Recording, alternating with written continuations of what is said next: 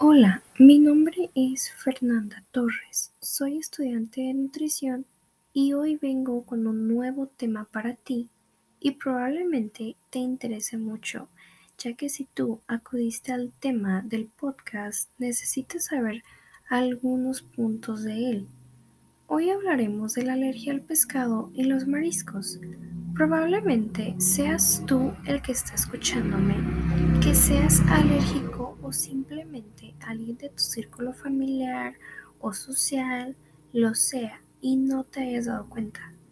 Por eso debemos saber los signos y los síntomas relacionados con esta alergia, ya que en cualquier salida a un restaurante o simplemente unas vacaciones, no creo que queramos pasar por un momento incómodo junto a una persona alérgica. Te comenzaré mencionando algunos pescados y mariscos con los que más tenemos que tener cuidado.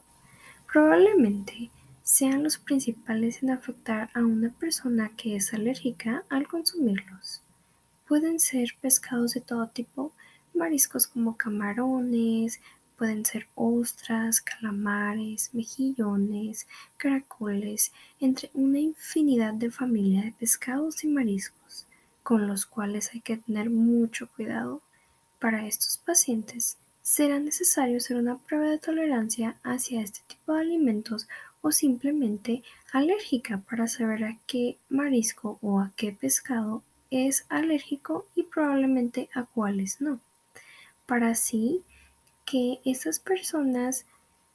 al consumir pescado o marisco notan algún síntoma como picor en la boca o puede ser en el paladar, ronchas en la piel, alguna dificultad para respirar, vómitos, dolor abdominal o incluso diarrea,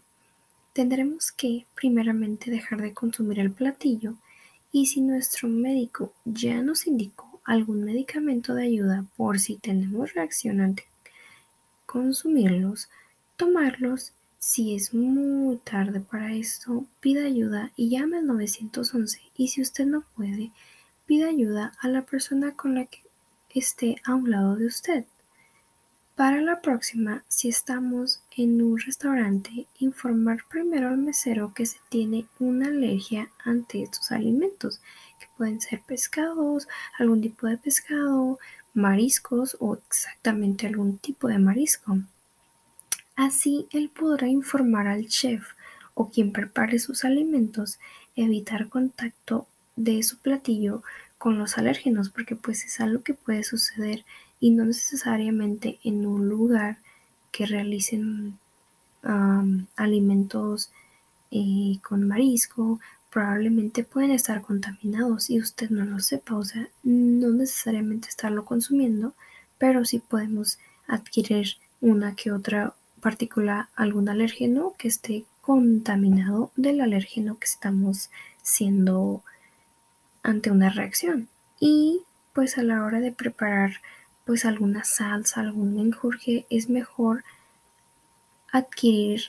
información del platillo que usted coma.